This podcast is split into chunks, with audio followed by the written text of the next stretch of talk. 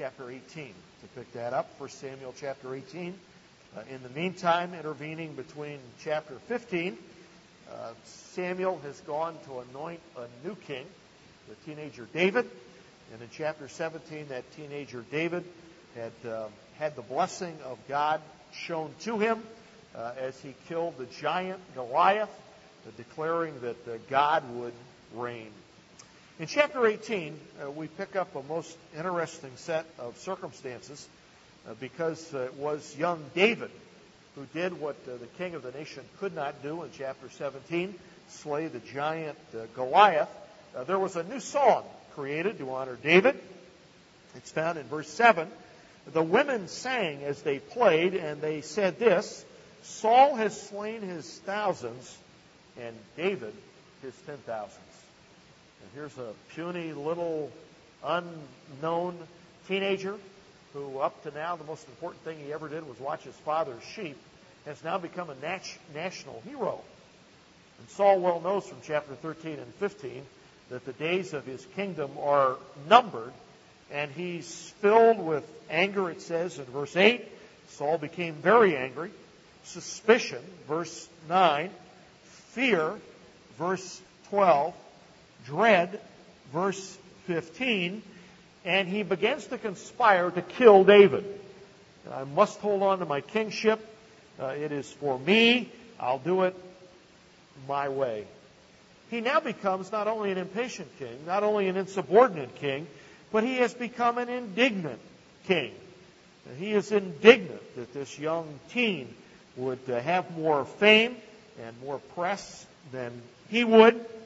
And so, in the ensuing chapters, if we were to read all of them, we would discover that Saul, who had all of the assets of the kingdom behind him, set out to kill young David. And you and I know well uh, he failed in all of that and ultimately realized that David was of God and uh, gave up and confessed his own sin. I wondered what Saul's life would have been like if he could have had the book of Romans, which would not be written for hundreds of years. Romans 12:10 says, "Give preference to one another in honor." Chapter 13 and verse 7, "Render to all what is due them, honor to whom honor is due." Uh, Saul wanted the number one spot at everybody else's expense. Even if it cost God his glory and Israel her kingdom, he wanted to hold on to being number one, uh, most prominent, most beloved, most respected, even if he did not know God's blessing. Uh, he was a man who was utterly indignant and had little of humility or lowliest of mind in him. If you know anything about the life of Saul, and had we had time and had covered some of the earlier details in his life, uh, Saul was more amazed than anybody that God chose him to be king. He saw himself as utterly unqualified to be the king, and so frightened was he at the prospect of being king that back in chapter 9 and verse 2 it says he went and hid himself. He was so afraid of the prospects of being the king of the nation. But those days are gone. He's now puffed up with human pride. Uh, he's uh, set at the table of fame. Uh, he likes the way it tastes. Uh, his appetite cannot be satisfied. And even to the point of killing David, the newly anointed of, of God, would Saul hold on to the fame of his kingship. I don't know about you, but humility is a hard thing to come by. And uh, you might think that that's a plague of youth, um, which it might be, but I think it might be harder as the years grow older. Uh, as one grows older, one discovers that not everything he thought he would do or everything she thought she would do at age 20 has come to pass. Uh, by the time you're 30, you realize some of it's not going to happen. By the time you're 40, you're a little more convinced some of it's not going to happen. By the time you're 50, uh, you're fairly sure it's not going to happen, and you then hope your children can do what you could not do. That's a hard thing to admit. It's a hard thing to come to grips with. It's a hard thing to let go. And if the fires of pride are stoked up within us, we'll respond to life as we grow older, exactly like Saul did. And that is, I'm going to have my slice of success. And I don't care what it takes. I don't care who I step on. I don't care who I deny the honor that should have that honor. I'm number one. I want to be the hero of every success story. I want to be most visible on campus. And nothing could be any more sinful. Nothing could find uh, any more disgrace with God than the sin of pride. Proverbs 16:5 says that pride is an abomination to God. It's in the same category as idolatry. It's in the same category as immorality. To have a heart that's filled with pride uh, is just as sinful as uh, worshiping idols. It's just as sinful as all of the immoral activities that uh, we could engage in. And it was even more of a downfall to King Saul. He was an impatient king when he should have exercised patient trust in God. He was an insubordinate king when he should have been known for total obedience. It should have been his example to the nation. He was an indignant king, and even when one in his kingdom knew the blessing of God, Saul set out to pursue him and to kill him and to take his life so that he, by his own efforts, could regain the prominence in his nation. There's one more that we turn to in just this quick survey of the life of Saul, and it's all the way over in 1 Samuel chapter 28. 1 Samuel chapter 28. Most of the intervening chapters, by the way, are filled up with all of the fruitless efforts of Saul to kill David and regain the prominence in the kingdom, none of which occurred. 1 Samuel chapter 28, and we add a, a fourth in our uh, litany of foibles, all beginning with the letter I. And I think this word most describes the heart of Samuel before God, and that is he was a he was a man of impudence. He was a man of impudence. In chapter 28, he's acting like a little kid instead of an adult. Uh, he's acting like a lunatic rather than the king of Israel. This one final episode really stains uh, the reign of Saul. If there was ever a time that uh, he should have known better, uh, it would have been uh, at the time that uh, Samuel had died. It says in verse 3 that all Israel had lamented him and buried him, and Saul had removed from the land those who were mediums and spiritists. And he knew that that was the command of Leviticus 19:31, Leviticus 20 verses 6 and 27. Uh, he knew all of that was an abomination to God and to his credit, had uh, done away with it. But as we have learned, and you might guess, there was a certain internal weakness in Saul. And so it was in verse 6 that uh, Saul inquired of the Lord. He had to do it directly now because Samuel the prophet was dead. And the Lord did not answer him, either by dreams or by Urim or by the prophets. And here's a, a king who's paranoid to start with, who's got great internal spiritual weaknesses. He no longer has his uh, medium to God through the prophet Samuel. And so he tries to contact God in an emergency himself and is utterly cut off. And in so doing, he absolutely panics. For he says in verse 7 Seek for me a woman who is a medium, that I may go to her and inquire of her. And rather than serving the king well and saying, uh, Don't you remember that you've removed them from the land, verse 3, they said, Behold, there's a woman who's a medium at Endor. And so Saul disguised himself. He went to Endor and he met with that witch. And he said, verse 8, Conjure up for me, please, and bring up for me whom I shall name to you. Look at verse 9, most interesting. A little integrity in mediums of those days. For she says, Behold, you know what Saul has done. How he has cut off those who are mediums and spiritists from the land why are you then laying a snare for my life to bring about my death? And of course, at this point, she's not real sure who's in front of her. Well, Saul vowed to her, verse 10, As the Lord lives, there shall be no punishment come upon you for this thing. So the woman relieved that I can now do my deal and I won't be punished for it. Verse 11 says, Whom shall I bring up for you? And Saul says, Bring up Samuel for me. And everything's kind of copacetic just for that moment. She's going to be able to make some money with no punishment. He's going to be able to contact God through Samuel and uh, justify doing what uh, not only has been outlawed by the Mosaic law, but what has been outlawed by the king. Look at verse 12. When the woman saw Samuel, she cried out with a loud voice. And the woman spoke to Saul, saying, Why have you deceived me? You are Saul. Just an amazing, amazing moment in the history of Israel. She knew as well as you and I know she couldn't bring Samuel up from the dead, but nonetheless, here is Samuel up from the dead. There is a power at work here that's far greater than her power, and there are people in her presence uh, that would uh, demand this sort of power. So the king said to her, verse 13, Don't be afraid. What do you see? And she says, I see a divine being coming up out of the earth. That's all she could think of. But there is a very real person coming up out of the grave. This can't be a human being. As she knew the failures of her own mediumship. Verse 15, then Samuel, who's been dead and in the grave, gives his final word to Saul. Why have you disturbed me by bringing me up? And as always, Saul has a good answer for Samuel's questions.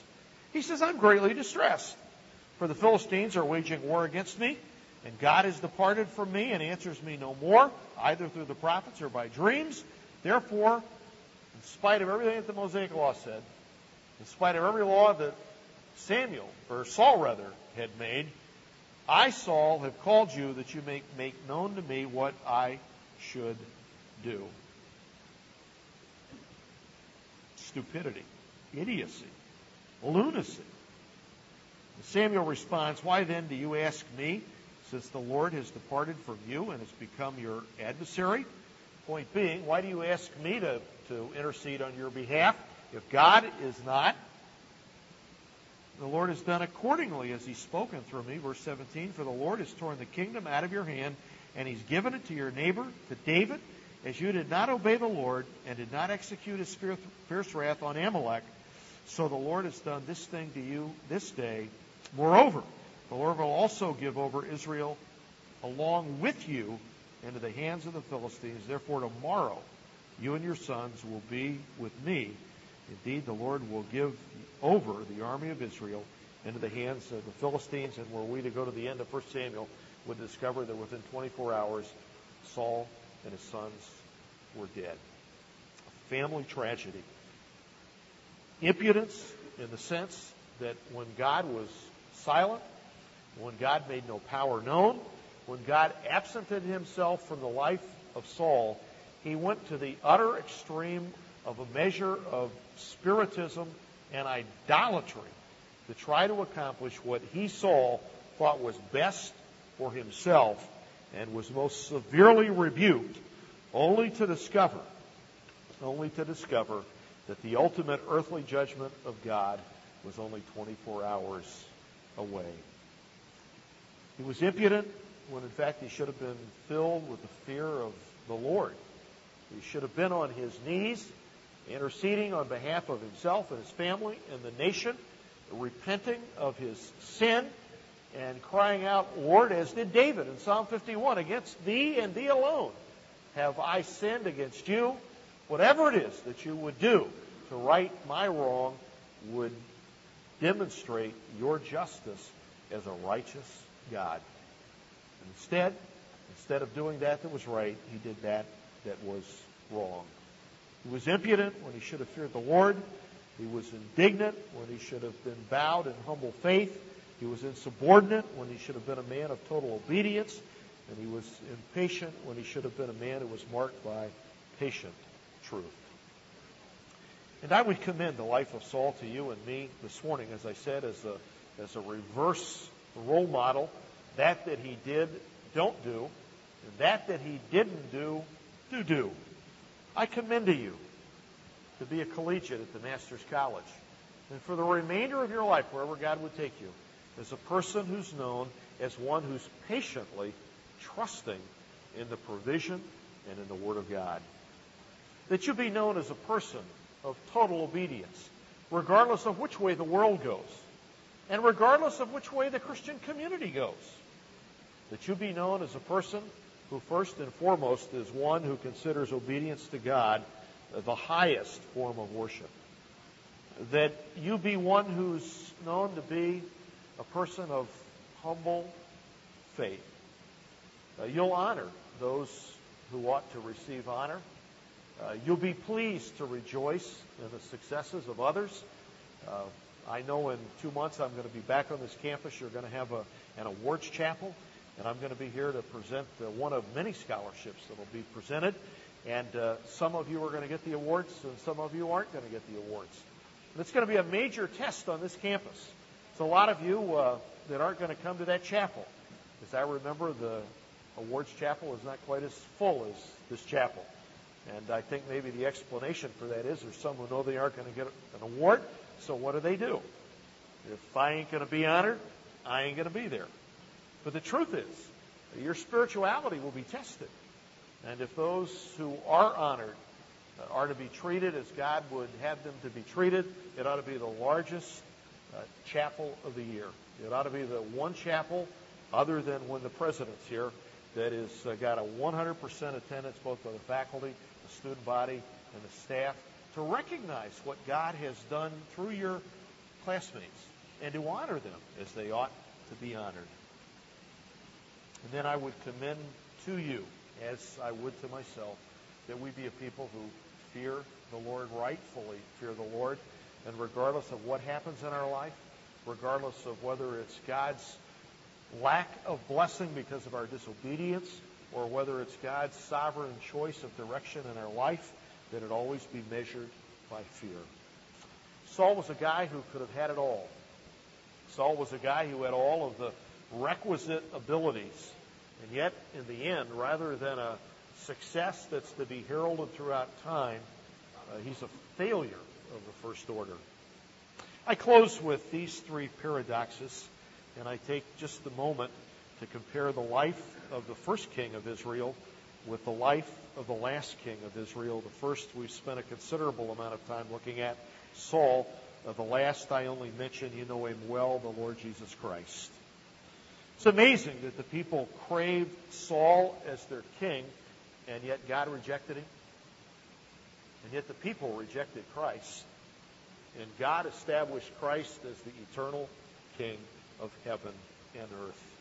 Secondly, Saul was impatient and subordinate because he thought he had a better plan than God. Christ, on the other hand, made God's will his will. He told the disciple one day, My food is to do the will of the Father. He continually was telling the people around him, My hour has not yet come. He patiently and obediently waited for the plan of God to be worked out in his life. And finally, Saul loved the top spot, but he ended up a loser. The Lord Jesus Christ, it says in Philippians chapter 2, commending that to you and me, have this attitude in yourselves, which was also in Christ Jesus, who, although he existed in the form of God, did not regard equality with God a thing to be grasped, but he emptied himself, taking the form of a bondservant and being made in the likeness of men and being found in appearance as a man, he humbled himself by becoming obedient to the point of death, even death on a cross. And therefore, God highly exalted him and bestowed on him the name which is above every name, that at the name of Jesus every knee should bow, of those who are in heaven and on earth and under the earth, so that every tongue should confess that Jesus Christ is Lord to the glory of God the Father. Don't do as the first king of Israel.